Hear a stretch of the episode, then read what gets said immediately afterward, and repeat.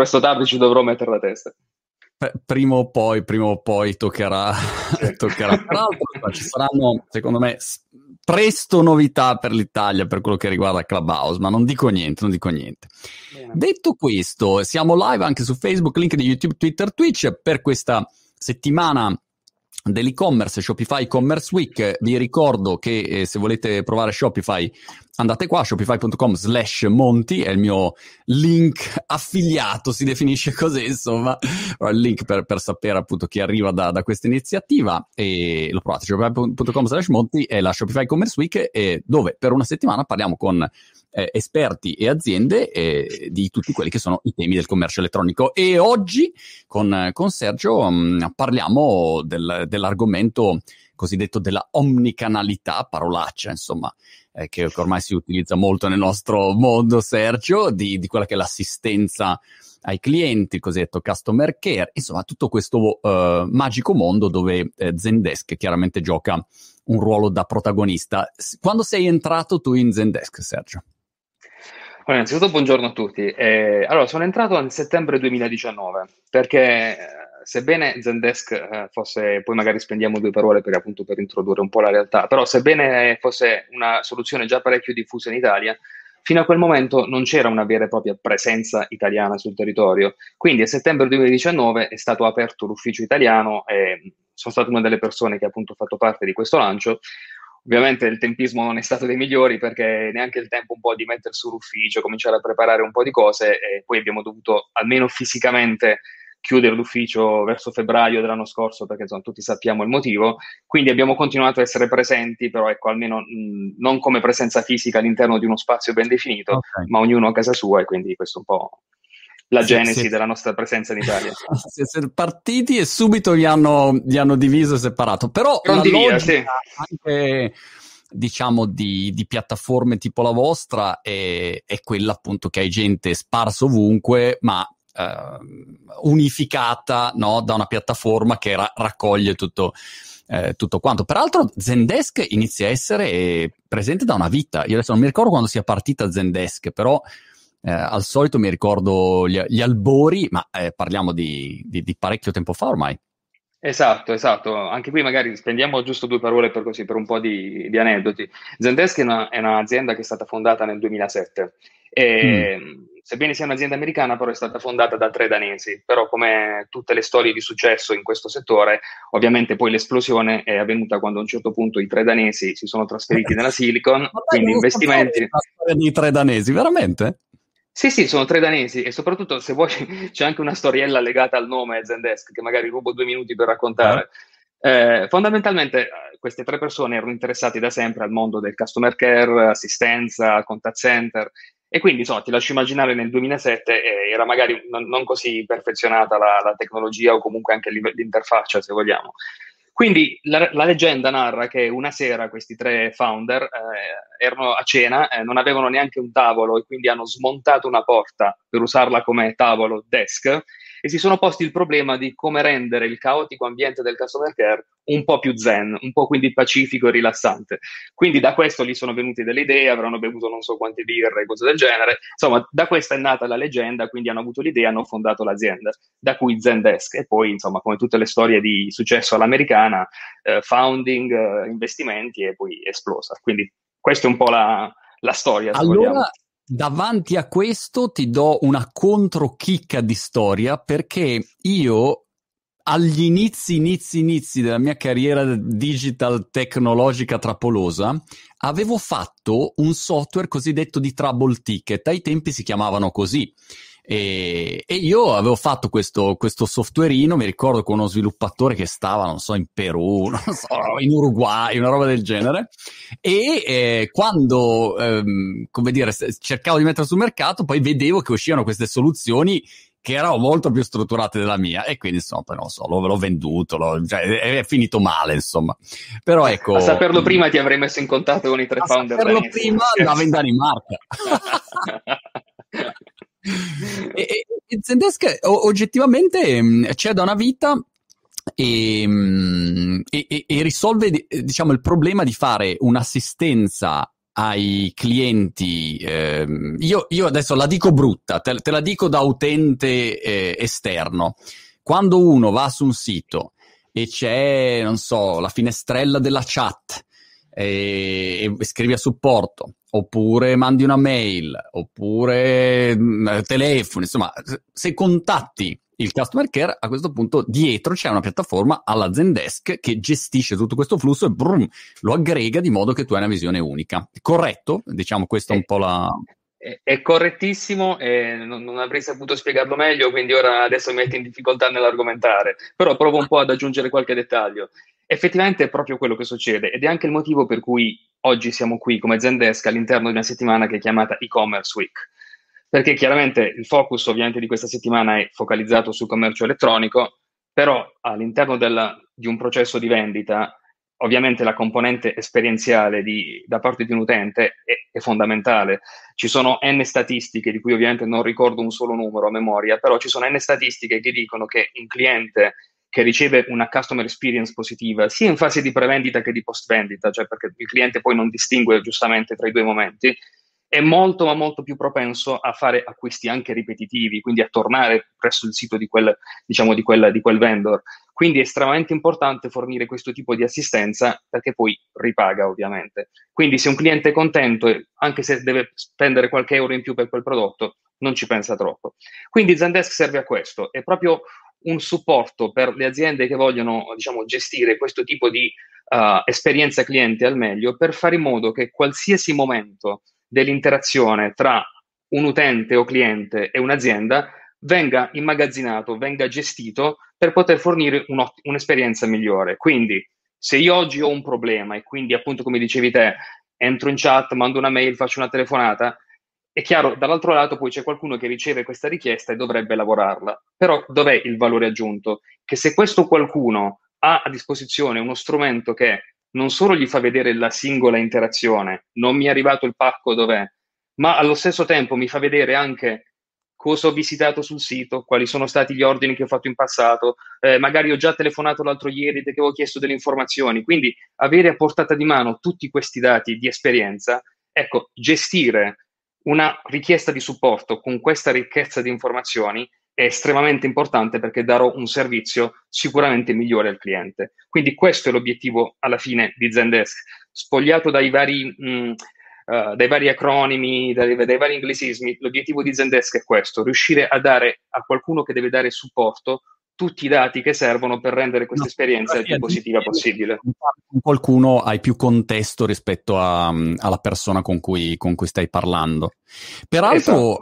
Io sai che sono forse ehm, in generale il peggior cliente possibile. Ogni volta che scrivo al customer care, non so perché, sono sempre incazzato, non, non lo so, e non sono così di carattere, ma quando c'è da scrivere al customer care io sono immediatamente divento molto, così, mi infastidisco velocemente, scrivo sempre malissimo, come dire uh, hurry up, urgent, così, non so perché c'è questo atteggiamento. Comunque, detto questo, quali sono mh, de- degli usi che tu vedi in questo momento particolare? Faccio un esempio, la, l'apparizione della chat sui siti web, che oggi è ehm, ubiqua, fino a qualche sì. anno fa non esisteva, cioè non è che c'era ogni due minuti la chattina che, che compariva, no? Quindi questa è stata una, una, una grande novità. Quali sono però gli usi che tu oggi vedi prevalenti delle, de, di, queste, ehm, di queste piattaforme?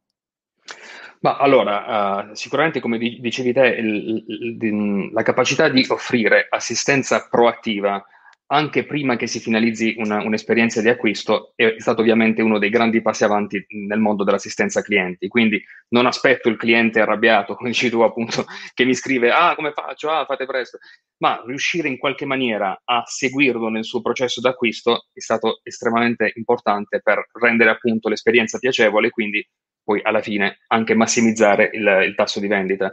Quindi si può, fa- si può fare essenzialmente in due modi. Il modo un po', un po' meno smart magari è far comparire sempre questo pop-up in qualsiasi situazione che, secondo me, ora da utente, non da vendor, da utente alla lunga può anche stancare, perché se non ne ho bisogno, perché me lo fai vedere? Un, per essere un po' più smart, invece, questi pop-upini, questi aiuti alla proattività dovrebbero comparire nei processi critici di un processo d'acquisto. Quindi tipicamente ci sono dei meccanismi all'interno di queste piattaforme come Zendesk, per cui se la piattaforma si accorge che eh, sei lì, che hai messo qualcosa nel carrello e c'è il classico dito un po' che è indeciso per finalizzarlo meno, entri ed esci dalla stessa pagina a vedere quel prodotto, quindi riesco a, a captare che c'è dell'indecisione, ecco lì secondo me è il momento uh, cardine in cui faccio apparire una... una Una, un pop-up proattivo per aiutare un cliente a risolvere effettivamente una perplessità. E secondo me in quei casi può anche essere molto molto apprezzato. Pensa per esempio uh, a, a un form per mettere i dati della carta di credito oppure PayPal. Ora, noi magari siamo abituati, però tantissima gente che ha appena aperto l'account PayPal arriva all'ultimo, st- all'ultimo passaggio della, di un'esperienza d'acquisto, inserisci le tue credenziali PayPal. Lì magari, ah ma devo mettere quelle del sito, ah ma sono quelle... Possono esserci mille problemi. Ecco, aiutare lì, in quei momenti, certo, paga.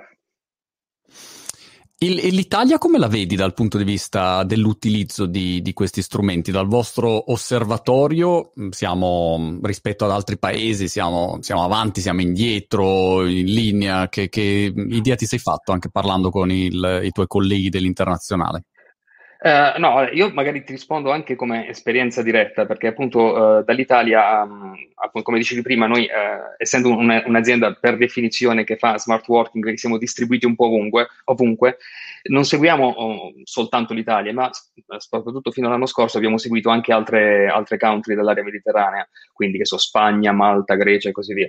Quindi ti posso rispondere anche per esperienza, per esperienza diretta. Allora, direi che l'Italia è, non dico che fa un po' storia a sé perché poi sembra un luogo co- comune, però effettivamente, anche se comparata, non dico a altri mondi come U K, la Svezia o la Germania, perché poi è troppo difficile, ma anche con uh, nazioni della stessa area geografica, comunque sconta ancora, soprattutto con la Spagna, sconta ancora un certo livello di arretratezza, non sulla presa di coscienza, perché lo hanno capito benissimo tutte le aziende italiane quanto sia importante dare un'ottima esperienza ai clienti, però scontiamo ancora, secondo me, un ritardo nell'implementazione, nella messa a terra di queste strategie. Su quello non c'è ancora lo stesso, la stessa velocità o lo stesso livello di consapevolezza che c'è, per esempio, in Spagna, per darti proprio un, un paragone diretto con un'economia comparabile anche.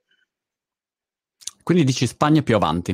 Sì, decisamente. Decisamente la Spagna è più avanti perché lo vediamo proprio dai dati, ma poi non sono proprio dati di Zendesk, in generale, overall, su anche quelle che sono altre soluzioni, quelli che sono gli andamenti, la capac- anche la vitalità della, del mondo startup che c'è in Spagna, pensa agli hub di Valencia o Barcellona, è, è, è decisamente un passo avanti. E per aziende come, come Zendesk, il mondo delle startup è chiaramente il classico, diciamo, il classico target, il classico uh, livello di aziende con cui parlare. Ecco, in Spagna ah, ce ne sono molto di più, eh, ma soprattutto c'è un livello di consapevolezza nella messa a terra di queste soluzioni che è ancora ma- maggiore al nostro, però sì, ci stiamo arrivando anche perché comunque abbiamo delle belle eccellenze, quindi non è, non è nera. Secondo te, Sergio, c'è ancora um, perplessità rispetto all'utilizzo di una piattaforma che non risiede a casa tua e i dati dei clienti stanno in cloud da qualche parte, oppure questo è un problema ormai superato che c'era all'inizio? Mi ricordo quando in Italia si parlava di cloud, le grosse aziende organizzavano questi eventi, io andavo a moderare questi eventi dove si diceva alle aziende, oh guardate, i dati andranno in cloud, e tutti dicevano ma siete fuori di testa, i dati dei miei clienti me li tengo stretti sotto il materasso della mia esatto. azienda. E, e oggi invece c'ho il mio server qui sotto la scrivania, eh, sì, sì. È sparito eh, proprio così, però magari alcune aziende hanno ancora questa perplessità o magari no, non lo so. Allora, uh, no, devo dire, onestamente, anch'io ricordo quei tempi lì in cui veramente il mantra era devo avere i dati nel server qui sotto casa. Non siamo più assolutamente più in quella situazione. Secondo me il novantanove per cento delle aziende uh, ha superato mentalmente questo blocco. Rimane ancora, ma io lo, guarda, sinceramente lo vedo quasi come una sorta ormai di piccolo rituale, piccola cosa comunque da dover fare.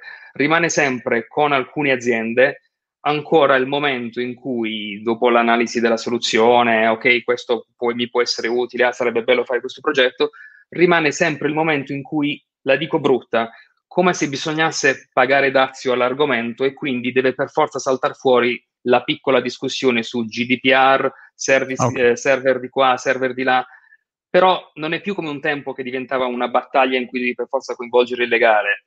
ora c'è una certa dimestichezza e soprattutto una certa ragionevolezza sul tema, quindi direi che è uno scoglio mh, che ci siamo lasciati alle spalle, secondo me.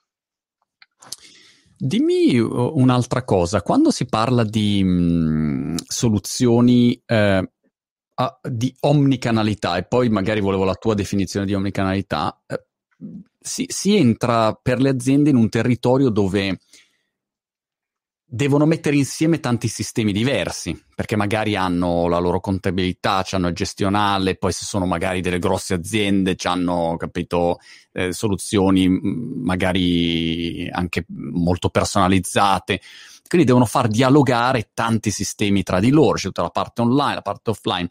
Co- come mh, approcciate voi quando arrivate in un'azienda che, che deve appunto mettere insieme tante, tante teste e tanti software diversi? Voi che, che tipo di approccio uh, utilizzate? Che cosa consigliate anche?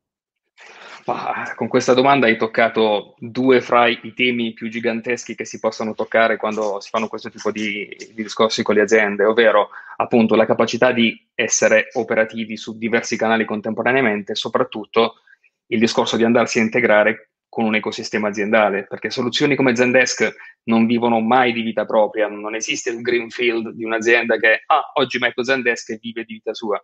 Mm. Zendesk arriva in un ecosistema complesso a piacere, appunto poi in base anche alla dimensione e ai processi di un'azienda, e a quel punto la prima cosa da fare è, ricollegandoci al tema iniziale, la gente che deve avere tutti i dati che gli servono per gestire una richiesta, perché poi il vero tema è quello. Io come agente, quando rispondo al cliente Marco Montemagno... Suona come agente Smith di Matrix. Sì, sì, sì. La, diciamo, la persona che deve rispondere alla, a un'interazione, quindi deve, deve dare supporto. L'obiettivo, ricordiamoci sempre che io devo avere tutto quello che mi serve per rispondere in maniera coerente ed efficace a quella richiesta. Quindi questo tradotto vuol dire che da Zendesk devo avere una vista sulla contabilità, una vista sul magazzino, una vista sul sistema gestione ordini. Quindi quello è sicuramente il primo tema che noi andiamo a sviscerare per capire insieme al cliente quali sono i, i dati essenziali per poter, fer- per poter fornire ai loro clienti finali un'esperienza positiva, quindi per essere efficace. Quindi chiediamo, ma l'anagrafica del cliente dove ce l'hai? Ce l'hai qui? Ma ti servono informazioni sulla spedizione? Sì, no, è qualcosa di cui puoi fare a meno. Quindi fatto questa sorta di censimento, andiamo a disegnare a quattro mani con i clienti ovviamente, o con, diciamo, i vari sistemi integrator coinvolti, quali sono appunto la mappa delle integrazioni, quindi quei, quei grafici mm. che vediamo con frecce che vanno di qua e di là, che al di là dell'aspetto un po' così mh, folcloristico è essenziale, perché ripeto, al di là della corsa al voglio attivare l'ultimo canale appena uscito, voglio l'ultimo social, per... è essenziale che quando io rispondo a un cliente devo avere i dati per dare una risposta concreta, perché non c'è niente di peggio che aprire anche cinquanta canali, Twitter, Twitch, Clubhouse, quello, quello, quello, e poi non ho la capacità di essere efficace. Non c'è niente di più frustrante, perché piuttosto consigliamo, se un cliente non è maturo, non aprire dieci canali, aprine due, aprine tre, però su quei tre devi essere una sciabola, perché il cliente si aspetta una risposta, una risposta coerente. Quindi la, il nostro approccio è pochi canali ma gestiti bene, poi crescendo li puoi attivare anche tutti, però bisogna essere efficaci.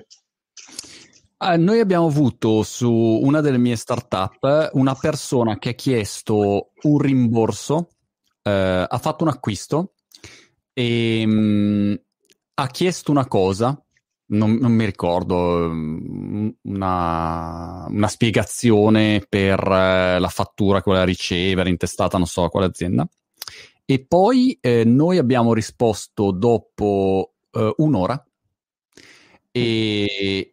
E lei aveva già chiesto il rimborso, perché eh, riteneva inaccettabile che, che ci volesse un'ora per rispondere. Quindi eh, un aspetto secondo me incredibile oggi è che i tempi di reazione eh, e le aspettative di tutti sono cambiati clamorosamente. Mm, e io eh, mi rimetto il cappello di cliente rompicoglioni quali sono. A volte, cioè, arrivo lì e dico, ma come? No? Cioè, in tempo reale non mi sai dare questa risposta. Questa risposta. Certo. E magari per una piattaforma, non lo so, che, che costa nove euro al mese, cioè, e dice, ma, ma, ma perché abbiamo questa? Ormai abbiamo questa aspettativa qua, no? Forse un po' Amazon ha, che, che peraltro Amazon, se ci pensi, non ha un customer care eh, cioè eh, sono stati talmente bravi a incastrarlo, ma non è che c'è uno con cui puoi parlare così al volo. Però c'è un'aspettativa ormai incredibile, non so se... se Guarda Marco, nostra... hai centrato un tema assolutamente uh, importante e, e di cui bisogna parlare per forza, che un po' si ricollega quando, a quello che dicevo prima sulla corsa all'apertura del canale. Come dicevi tu, ormai come utenti siamo abituati ad avere la risposta in tempo reale, l'app sul telefonino, scrivo, tac, ah ma non è ancora arrivata la risposta.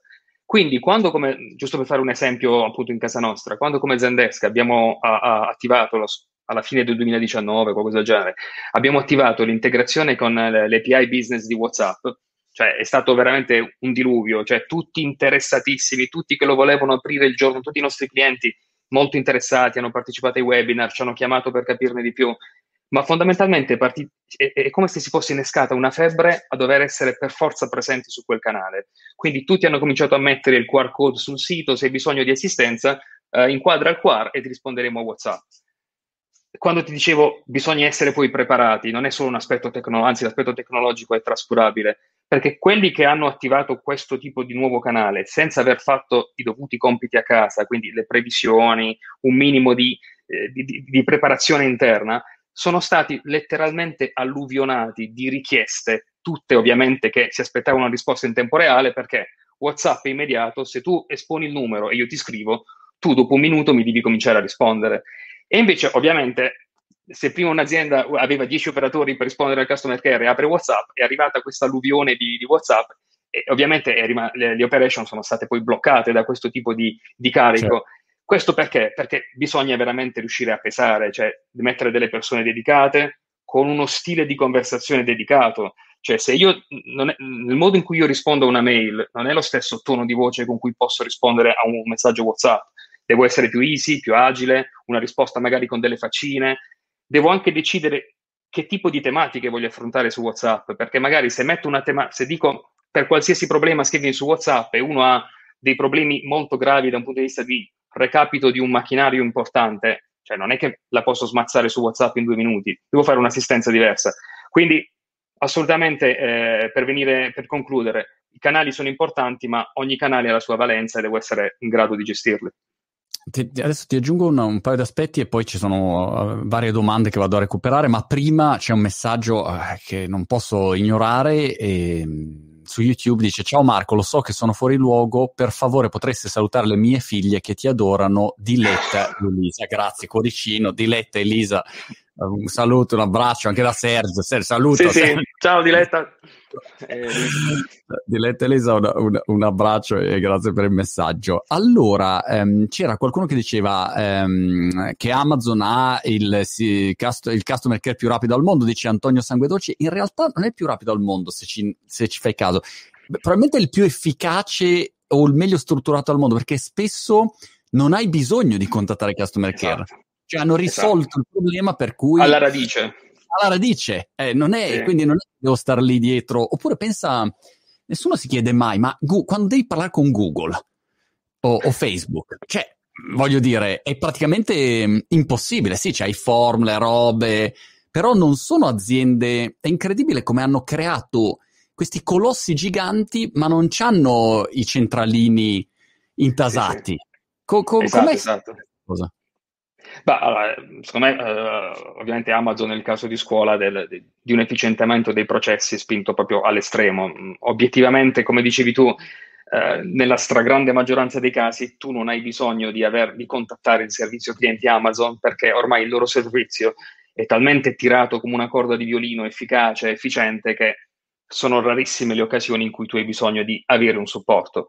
Io sono dieci anni che sono cliente Amazon, forse di più, avrò ho avuto bisogno di supporto uno o due volte, ma anche lì devo dire non ho avuto bisogno di parlare con qualcuno al telefono o mandargli un WhatsApp o qualsiasi altra cosa, semplicemente partendo dall'ordine ho chiesto un reso, procedure automatiche, ho seguito esattamente quello che mi hanno detto di fare e me la sono cavata con, in pochissimo tempo. Quindi è chiaro che lì parliamo di un livello di, eccellen- di eccellenza talmente spinto che è come se il loro core business fosse quello, quindi... Parliamo di un altro livello di gioco, insomma. Volevo proporti, Sergio, è questa. Nell'assistenza ai clienti, quando si vende online, non tutti i momenti hanno lo stesso peso. Eh, io, ad esempio, nella mia rompicoglionità, mi aspetto un tempo reale in momenti che io reputo critici. Uh, non so, di recente abbiamo migrato una piattaforma cambiando un partner. Nel momento della migrazione, che per noi è un momento importante, clou, che dobbiamo velocizzare, cioè io mi aspetto, capito, che sei lì eh, con me. Tra dieci giorni, se ci abbiamo un problema di una funzionalità, cioè se anche mi rispondi un giorno dopo, due giorni dopo, non, non mi cambia niente, non ho la stessa aspettativa.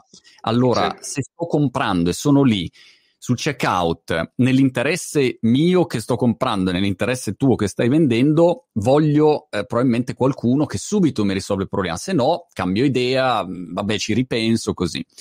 E, però se, non lo so, ho bisogno di il tale documento o il commercialista mi ha chiesto di cambiare l'intestazione alla fattura, il mio livello di urgenza non è lo stesso. Eh, può essere importante ma non è urgente allo stesso modo. Allora anche questo è un peso delicato ehm, che, che se uno riesce a bilanciare riesce anche a mettere, come dire, le persone negli sforzi giusti Su, sui vari momenti. Non so se ho detto una cazzata, però mi sembra. No, che... no, ma è, è stata, cioè, si ricollega esattamente a quello che dicevamo inizialmente, quando tu mi facevi la domanda sui pop-up che escono da tutte le parti in continuazione, e io ti avevo risposto che secondo me è bene che avvenga in certi momenti, proprio per venire incontro a questa esigenza, perché se io non do valore ai diversi momenti, non do un valore diverso ai diversi momenti, ma offro assistenza proattiva sempre, allora lì o c'è una batteria di cinquecento persone al contact center, quindi non ho problemi di capacità e riesco a essere sempre efficace, però mh, diciamo nel mondo reale non è così perché si ragiona a risorse finite.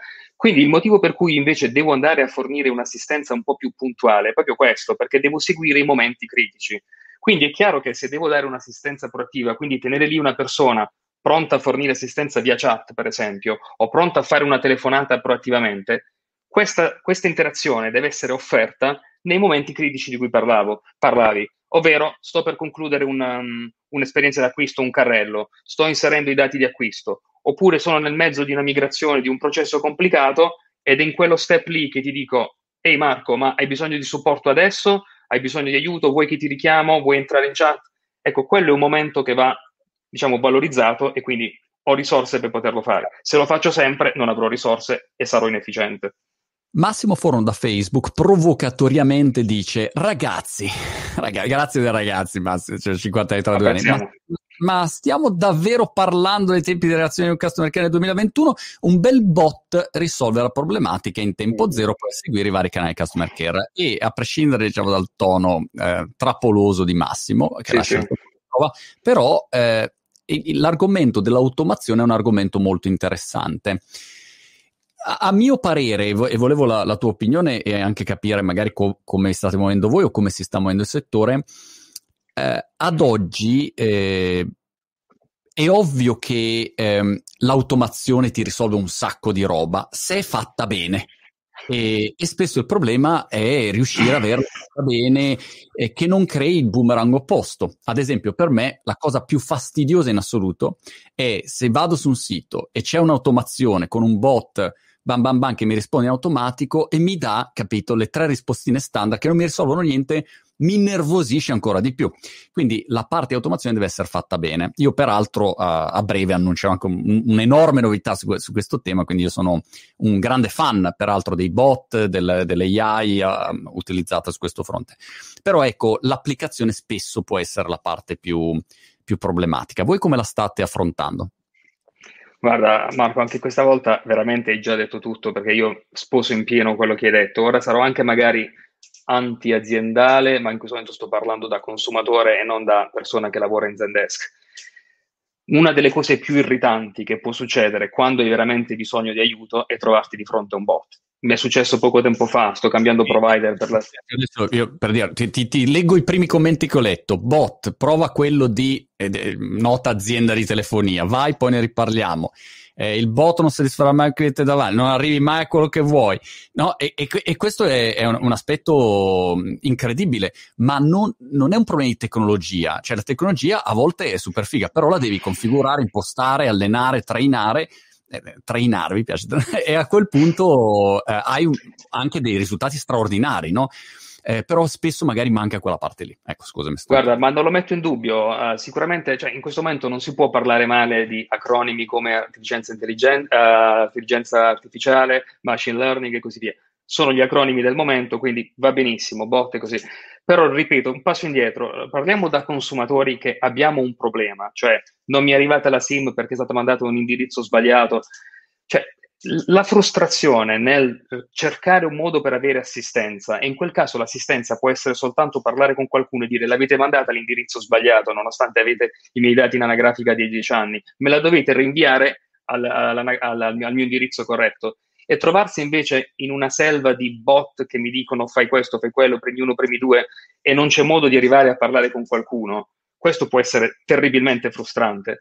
Quindi in determinate situazioni questa tecnologia ha fatto enormi passi da gigante, anche Zendesk ha le sue componenti di risposte automatiche, di answer bot, ti fai questo, fai quello, va bene.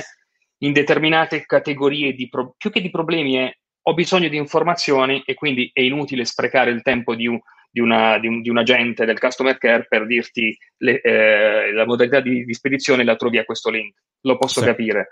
Però tutto il resto, se io ho un problema, in qualche maniera, se decidi di dare assistenza, me la devi dare sul serio. Non, non, almeno io come Sergio, non come dipendente Zendesk, non accetto di essere gestito sì, da un bot. Sì, poi eh, ripeto, io sono un grande fan della, delle A I e, e, e mi vedrete, come dire, sporcarmi le manine con, eh, con un progetto che, che direte wow Monti, non pensavo facessi una roba così, però ehm, va, va costruita bene, va pensata bene e mh, complessivamente deve essere una bella esperienza. Se è una bella esperienza, a quel punto è un lavoro di insieme. Da un lato c'è un lavoro umano e, e di macchine, di algoritmo, che ti porta a avere il risultato migliore. Insomma, questo è un po' il concetto. E, e a volte ecco, eh, manca un po' la... Forse anche questo, manca la parte proprio di progettazione, di strategia e di mettersi nei panni eh, del, dell'utente. Ad esempio, un'altra cosa che mi nervosisce tantissimo, ti prendo Sergio come mio psicologo del, del customer. Va bene anche questo, Marco. Si fa di tutto ormai. Se qua in Inghilterra devo chiamare e sono costretto a chiamare un call center per qualche motivo, eh, l'acqua, il gas, non lo so, eh, oppure la, la banca per qualche motivo, non so, e cioè partono questi sistemi, no, di, automatici, e vado fuori di testa. Io arrivo che quando parlo con la persona sono già incazzato come una biscia, mi hai proprio messo nella peggiore delle situazioni. Così come invece esistono altre aziende che magari invece lavorano molto bene e tu dici, ah, è esperienza meravigliosa. Quindi alla fine la parola d'ordine è quella che dicevi tu all'inizio, l'esperienza. Se io ho una buona esperienza, automatizzato, non automatizzato, insomma, de- sì. decidi come, però quella è quella che poi io mi ricordo, ecco. Assolutamente, assolutamente, perché quello veramente, in quei casi lì, quando non devi passare attraverso la selva oscura di i risponditori automatici che fanno di tutto per tenerti nel labirinto, quando non hai quel tipo di esperienza, anche se il prodotto, il servizio ti costa un euro in più, dieci euro in più, dici, vabbè, però è un'azienda con cui mi trovo bene. Io di questo sono assolutamente convinto. Il problema, Marco, secondo me, dietro... non dico l'esplosione, perché è giusto, la tecnologia va avanti, è giusto che si investa in questi strumenti. Il problema dell'adozione sbagliata di queste tecnologie automatiche, bot, intelligenza artificiale e così via, è che spesso vengono viste, purtroppo, dalle aziende come facili scorciatoie per fare cost saving. Se metto lì un bot che riesce a farmi, eh, a rispondermi a migliaia di ticket in maniera automatica, faccio risparmio su quello che è il tempo della mia, dei, dei miei agenti, del mio team, e posso fare delle ottimizzazioni. Che va bene, è giusto ottimizzare l'economia e tutto quanto, però il, il trade-off rispetto a che tipo di servizio sto offrendo, secondo me deve, deve essere comunque la stella polare, ecco, sì. in un servizio clienti. Con, concordo, concordo in pieno. In pieno. Prendo da, da Clubhouse, prendo Max da Clubhouse, che hai tipo una piramide dietro, sei in Saudi Arabia, Max. Sì, ciao Marco. Ah, ma caspita, ma, ma dove sei in questo momento di preciso? In Arabia Saudita, Jeddah. Ah, ok. Lavoriamo. Ma, ma siete lockdown o no, non lockdown? Come siete voi lì?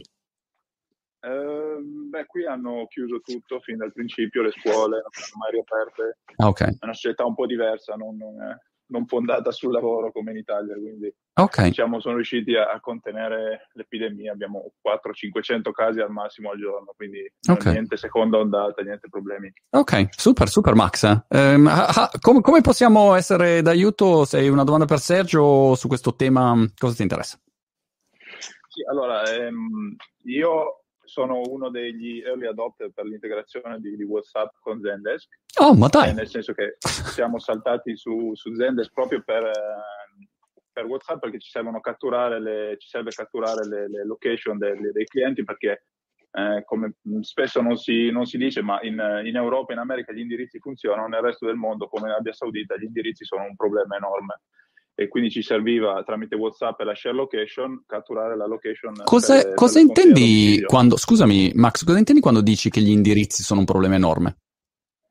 No, eh, in Europa, in America, se uno mette un indirizzo, un K, trova esattamente la location, un K, bravo. Okay. Mentre in Arabia Saudita assolutamente gli indirizzi, ma penso anche all'Africa, tutti i paesi in via di sviluppo, insomma, gli indirizzi sono stati un po' abbandonati e mai, mai sviluppati ah. in, modo, in modo serio. Okay. Quindi per l'e-commerce è un problema enorme catturare la location. WhatsApp è stato un game changer per quello, perché ha praticamente permesso a tutti di catturare una geolocation precisa eh, del cliente per fare la consegna, mentre prima era mm. gira a destra alla moschea rossa, to- gira a sinistra. Ma questa è una chicca clamorosa, ma fantastica. È un problema, è un problema enorme, cosa fa ridere, ma qua in Arabia Saudita le indicazioni erano quelle, alla moschea vai diritto, poi trovi un portone verde, poi wow. Invece WhatsApp è stato un game changer, perché hanno cominciato a fare la share location e noi catturiamo il punto preciso e l'autista, invece di girare intorno per un quarto d'ora attorno alla moschea, trova esattamente la porta del cliente e fa la consegna. Ah, per cui tu hai preso la geolocalizzazione di, eh, nativa di WhatsApp e l'hai collegata dentro Zendesk, così sai dove spedire. Sì, usiamo Zendesk per smazzare tutti questi ordini, nel senso che eh, facciamo praticamente, mettiamo un link nel, nel, nel checkout e chiediamo di fare la location, share location, l'operatore prende la share location, poi col collegamento, con l'integrazione con Shopify, e tra l'altro seguo tutte le vostre discussioni su Shopify, Aspetta. automaticamente so il numero d'ordine, lo entro come dettaglio e poi andiamo a fare la delivery eh, in un punto preciso praticamente. Quindi, Max, eh, sembra che, che, che ti abbiamo pagato per fare questo spottone a Zendesk che Shopify, però è la prima volta che ci sentiamo, ma eh, quindi non lo so. Vabbè. In realtà sono, sono, sono abbastanza critico verso Zendesk. Eh, perché eh, eh, è critico dopo, un po' perché almeno no, è troppo bello. Dopo questa integrazione, dopo aver comunque un prodotto costoso, devo essere eh. onesto, Zendesk non ha funzionato eh, niente. No, funziona, però non è stato, innanzitutto è stato integrato dentro Zendesk Support, che è fatto per le email, non per eh, una chat live. Invece probabilmente sarebbe stato dovuto essere integrato dentro Zendesk Chat, perché okay. l'approccio è quello di una chat live, non quello di supporto. Invece Zendesk Support è fatto per una mail, quindi uno aspetta anche un quarto d'ora, venti minuti per rispondere. Chiaro. Mentre su WhatsApp il cliente si arrabbia immediatamente. Chiaro, ah, giusto, giusto. Eh, intanto voi, guarda Max, Sergio sta segnando tutto, sta chiamando i danesi che stanno in tempo reale integrando in chat. Stanno lì che st- stanno sviluppando. E poi un altro grande problema è che Zendesk si appropria del numero di WhatsApp Business ah. e quindi tu perdi le funzionalità di WhatsApp, quelle di fare lo sharing delle stories, quello di eh, integrarlo su Facebook Ads. Insomma, è un grande commitment quello di entrare in Zendesk con un numero WhatsApp, perché a quel punto lì vieni praticamente inglobato nel loro, nei loro sistemi e poi per, per fare la parlano. gestione. Que, que, sì, allora, que... la mia domanda è, sì. è, sono, è WhatsApp che è, è, un, è, un, è un pain in the ass, scusa il francese, eh, ti rispondo, è Zendesk che non ha interesse a sviluppare la cosa. Interessante no, questo. No. Per lo spam e per tutto, lo capiamo benissimo, però allo stesso tempo eh, da ormai due anni non abbiamo nessun update serio. Okay. Il prodotto è sempre lo stesso. Ecco. Grazie Max, Pro- proviamo a capire da... Da, da Sergio quale può essere la situazione rispetto a WhatsApp Business, che secondo me è, è interessante, no? Come, come servizio. Sì, assolutamente interessante, però come diceva mh, giustamente la, la persona, non mi ricordo il nome, insomma, Max, come diceva Max, Max eh, ha, ha una serie di limitazioni eh, stringenti. E io mh, sicuramente quello che ti posso dire è che per quanto riguarda WhatsApp le limitazioni le viviamo noi in prima persona come Zendesk, ovvero le politiche che noi recepiamo da parte di WhatsApp, cioè da, da Facebook, sono estremamente rigide, quindi le A P I che Facebook rilascia sul, sul servizio sono veramente molto molto puntuali, e noi man mano che loro ci danno qualcosa, tra virgolette, implementiamo quel poco che ci danno.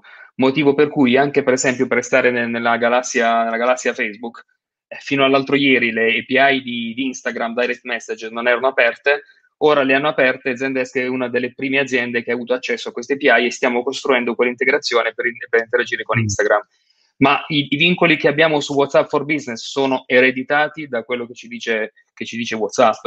Anche, eh, per esempio, la, l'estrema attenzione con cui eh, loro ci danno l'autorizzazione a permettere ai nostri clienti di usare l'integrazione è veramente veramente molto molto puntuale. Ci sono intere industrie che sono bannate, che quindi a cui WhatsApp non dà l'accesso, e qui quindi io dovrò dire ai miei clienti, dico ai miei clienti, no, tu non puoi usare l'integrazione con WhatsApp. Quindi tutte le aziende del gaming, del tabacco, del, degli alcolici, dei farma, cioè quindi noi recepiamo come Zendesk tantissime limitazioni e, ahimè, dobbiamo ribaltarle sui clienti.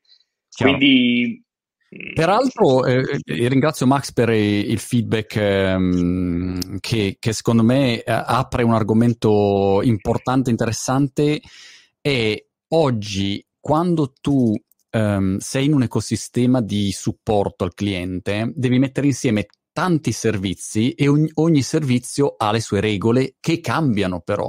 Per cui se domattina WhatsApp cambia e dice no, adesso esatto, col casino delle terms of use, Signal, eh, eh, basta, e limito l'accesso, e tu a quel punto hai una limitazione. O magari un altro, un'altra piattaforma invece apre eh, delle, delle opzioni che uno non aveva. E per cui è un materiale che continua così a... malleabile. No, no, assolutamente. È, è molto liquida come, come, come realtà, ma è, è, non dico all'ordine del giorno, ma forse settimanalmente arriva qualche update sulle A P I di Facebook, per esempio di Facebook Messenger o qualsiasi altro servizio, cambiano qualcosa e noi dobbiamo correre, non dico correre ripari, però aggiornare l'integrazione in modo tale che i nostri clienti continuino a, a poterne usufruire. Quindi uh, ci sono giustamente dei downtime magari ogni tanto su, queste, su questo tipo di aggiornamenti, perché noi dobbiamo avere materialmente il tempo di fare, di fare queste modifiche, e quindi poi magari chiediamo anche proattivamente ai clienti di guarda, di riautorizzare il Facebook man, Business Manager per poterci far accedere all'A P I. Quindi è una materia, insomma, piuttosto complessa e eh, sfuggente. Però è Però, interessante. Ottimo feedback è arrivato da Max. Prendiamo um, come buono anche l'aspetto che eh, la consegna sia migliorata grazie alle varie geolocalizzazioni, e Claudia diceva che anche in Giappone, Claudia Ceroni su Facebook dice anche in Giappone gli indirizzi sono sempre corredati di descrizione. Esce la fermata X, vai dritto fino al chiosco di patate dolci, svolta a destra. Questa è, come dire, una... clamorosa. E effettivamente noi lo diamo per scontato, metti il postcode qui e arrivi dritto scientifico, invece non, non è così. Senti Sergio, quali sono i trend principali che tu vedi nell'assistenza ai clienti eh, da qua ai prossimi anni, o quello su cui voi state lavorando che dici ah, questa qua è una roba che, che svolta eh, o, o cambia le regole del gioco, se c'è, o, o magari non c'è, ecco, a parte l'automazione di cui abbiamo già parlato? Allora, questo discorso ha due sfaccettature, una molto tradizionalista, una molto avveniristica. Cominciamo dalla seconda. Se ti dovessi dire qual è il trend maggiormente, il trend del momento che noi uh, stiamo appunto analizzando, e poi ti spiego anche come facciamo questo tipo di analisi, sicuramente il focus maggiore all'interno di tutte le possibili novità è sul tema della messaggistica. Messaggistica mm. che può essere messaggistica real time, appunto, fra applicazione mobile del cliente e i suoi, i suoi clienti finali, messaggistica tramite social, messaggistica tramite WhatsApp, messaggistica tramite tantissimi clienti ci chiedono a gran voce appunto l'integrazione con Instagram di cui ti parlavo.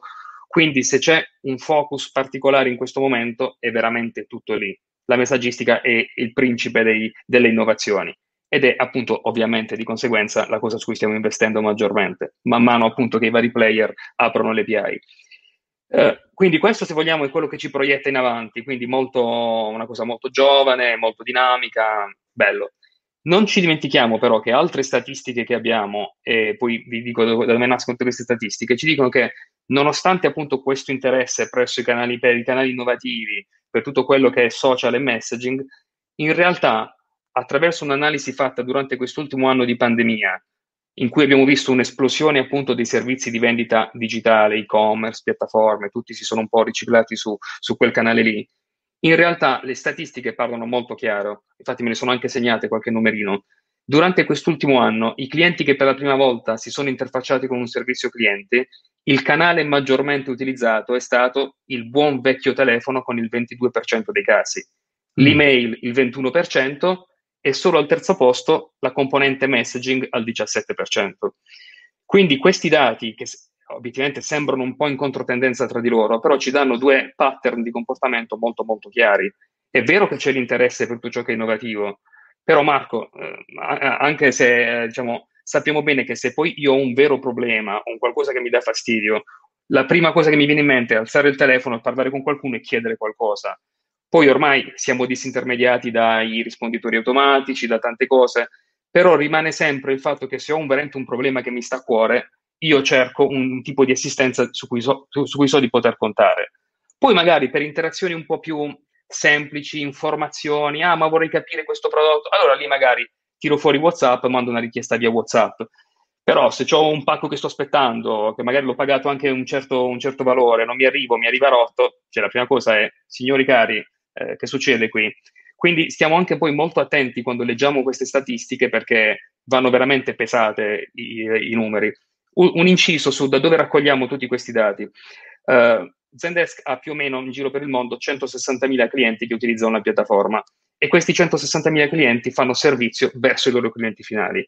Quindi ogni anno che succede? Raccogliamo in forma anonima dalla maggior parte dei dati che appunto abbiamo all'interno dei nostri sistemi tutto quello che fanno i nostri clienti. I dati opportunamente anonimizzati vengono lavorati e tiriamo fuori tutti i possibili trend del momento. Mm. E quindi abbiamo fatto, ogni anno facciamo uno studio che si chiama C X Trends, c'è neanche la versione in italiano, che si può scaricare, si può visualizzare sul sito, che dà un elenco puntuale di tutti quelli che sono i trend al momento, i canali maggiormente utilizzati, eh, come performano le aziende che danno più o meno servizi eh, o più o meno canali.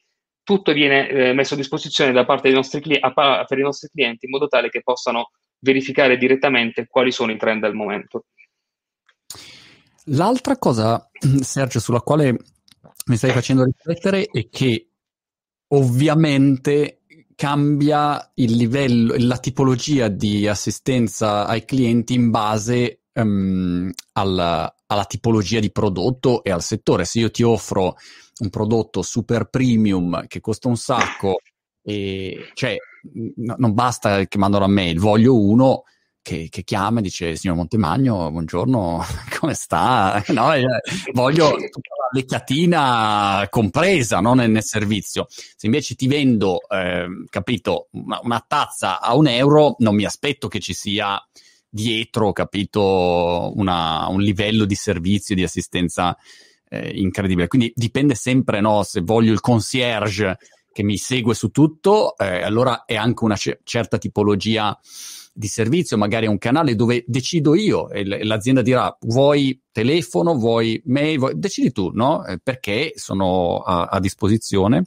eh, e quindi questo chiaramente impatta, eh, no, non puoi applicare così in modo uguale a certo. tutti i settori, tutti i prodotti, un ragionamento sull'assistenza cliente, insomma è, al solito va progettata bene e pensata bene.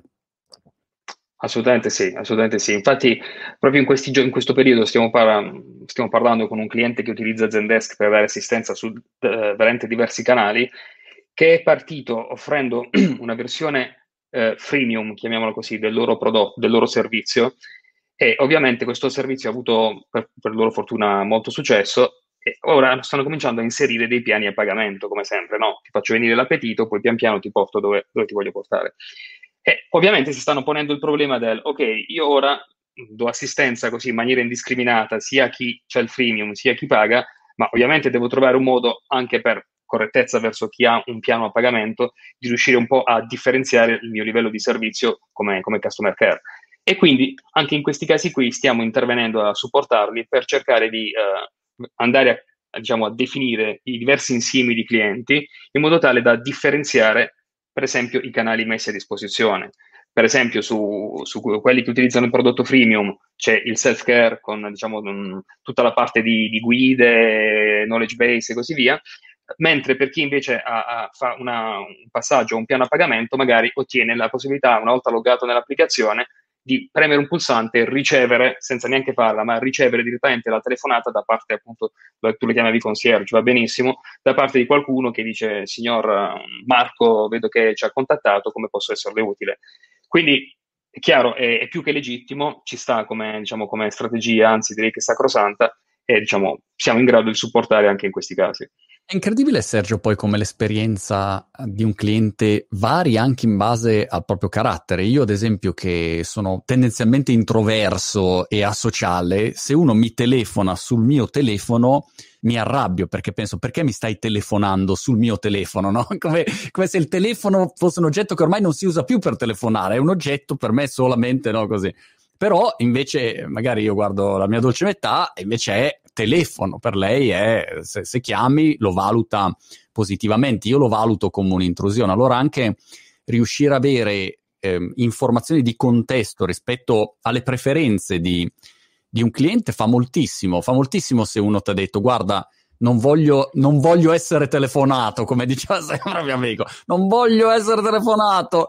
Allora, se, se io ti dico che non voglio essere telefonato e, e tu mi, mi telefoni, già mi, mi stai indisponendo. Se invece sai che magari la mia preferenza è via mail perché sono più a mio agio così, già iniziamo bene, no? E quindi conoscersi, alla fine poi immagino sia il nome e il cognome del gioco, ecco, questo è un po' eh, la logica. Certo, certo. Come dicevo all'inizio, è tutta una questione di contesto, cioè sapere con chi sto parlando in modo da aiutarlo al meglio senza essere invasivo. Vado, vado da Fabio su Clubhouse. Um, Fabio, dove sei? Lives in Manchester. Oh my goodness, sì. Me, Fabio in Manchester. Sì, buongiorno Marco, grazie. Ma, ma buongiorno a te. Sei, sei anche tu avviato nel nostro... nel nostro procedimento di riapertura inglese, insomma, cinque settimane e riaprono i ristoranti outside, quindi insomma... È, è anche ora, diciamo, eh, no? È anche ora, direi, sì. Dici tutto, Fabio, cosa fai tu di bello a Manchester? Eh, io lavoro nel campo tecnico-commerciale per un'azienda americana. Okay. E, seguo vari mercati, ecco, un po' in giro nel mondo. Il discorso customer care mi sta un, un po' al cuore. Um, sicuramente, ecco, non è e-commerce, quindi è un po' diverso, è più business to business. Però, ecco, um, è, è, volevo rimarcare il fatto uh, che avete già menzionato riguardo al valore del prodotto, del servizio che un'azienda sta vendendo. Uh, per esempio, nelle, nelle aziende in cui ho lavorato... Um, diciamo che le vendite uh, di successo erano nei reparti in cui un bravo commerciale era poi capace di educare il customer care in un certo modo, in, um, in sviluppare certe relazioni poi con il cliente finale. Perché quando si parla di prodotti con un alto valore aggiunto, eh, è più che vero che uh, il cliente vuole sentirsi rassicurato da, da una voce, da una persona, Che, che mastica la materia, ecco. Poi eh, io non, non conosco Zendesk, uh, ma a livello di tools, uh, um, questi, questi, tipi di, questi tipi di organizzazioni uh, già da diversi anni um, danno supporto a, a, ai vari agenti, ai vari customer care, uh, con, con strumenti software tipo il C R M, tipo S I P, Uh, che comunque spetta sempre alla bravura del customer care saper, um, con le, con le esatto, saper utilizzare. Gra- grazie Fabio. Peraltro ehm, Fabio ha tirato fuori l'argomento B due B, che forse ci siamo dimenticati di, di, di così ehm, menzionare, però è un'altra ulteriore variabile. Se tu lavori eh, con, con l'utente finale è, è un conto, se tu lavori B due B e magari hai meno clienti, anche qua cambia anche il livello di, di, di supporto, di preparazione eh, che deve avere il customer care, no? Quindi ci sono sempre un sacco di variabili da considerare. Sì, assolutamente sì. Rimane però una, una, un aspetto mh, diciamo comune e fondamentale, anche quando parliamo di B due B. Ricordiamoci che dall'altro lato c'è una persona e un contatto, quindi il fatto che tu magari non hai comprato uh, l'impianto stereo per casa, ma hai comprato un macchinario per l'azienda per cui lavori, va bene, però alla fine nel momento in cui tu arrivi a richiedere supporto e quindi hai dall'altro lato qualcuno che ti deve o parlare o scrivere o qualsiasi altro tipo di interazione, richiede comunque sempre quello stesso livello di attenzione, di, di capacità nel saper usare il giusto tono di voce o il giusto livello di conversazione. Quindi in realtà per quanto riguarda l'assistenza, l'assistenza nel mondo del customer care, B due B e B due C sono veramente delle sigle piuttosto strette che, si, che, che tendono veramente a confondersi molto. Quello che cambia è ovviamente la, capa- la ricchezza di contesto, ovvero mentre se sto gestendo un business B due C e mi contatta Marco che ha comprato l'ultimo modello del, del, del mio, dell'impianto stereo, ho tutti i dati di Marco e tutte le sue interazioni per gestirlo al meglio. Se mi contatta qualcuno che ha comprato una pressa industriale dalla mia azienda, nel momento in cui io vado a iniziare questa conversazione come, diciamo, agente di supporto, non ho solo i dati di Marco, chi è e che cosa ha fatto in passato, ma collegato nella stessa finestra, nello stesso livello di, diciamo, di, di interfaccia grafica, ho anche informazioni sull'azienda, ovvero quali sono i prodotti che sono stati comprati da questa azienda, quante altre volte mi hanno contattato in passato per problemi simili o diversi, perché se qualcuno mi sta contattando per, avere, per chiedermi informazioni su sul rullo di quella pressa e io magari mi accorgo che per lo stesso tipo di problema mi ha scritto già altre quattro cinque volte in passato, è chiaro dovrò avere un atteggiamento diverso, quindi magari anche proattivamente dire ah sì, vedo che di nuovo ho lo stesso problema sulla, sulla, sul rullo, e quindi faccio anche già vedere che io come azienda ho a cuore il tuo problema e non casco dal pero. Quindi torniamo sempre alla ricchezza di informazioni. C'è un, chiuderei con questa domanda eh, che peraltro la Vale, ciao, su Facebook eh, dice eh, noi aziende di trasporti facciamo fatica a dare assistenza telefonica ai clienti perché spesso le linee sono occupate, quindi Zendesk o la via anche di messaggistica online può essere una soluzione. Prima di eh, avere la tua risposta, la Vale mi ha fatto venire in mente quando nella mia vita da webmaster ad un certo punto avevamo um, un cliente che era un sindacato e aveva tipo novantamila iscritti che chiamavano in continuazione, quindi impazzivano eh, al centralino perché chiamavano sempre. Poi i, i sindacalisti erano tendenzialmente sempre incazzati, no? Cioè non è che uno un sindacalista ha un po' quell'approccio, no, conflittuale. E allora mi ricordo che abbiamo fatto una piattaforma dei trouble ticket per gestire le telefon- le, i ticket, insomma, via mail, nel senso via, con un modulo che compilavi, eccetera.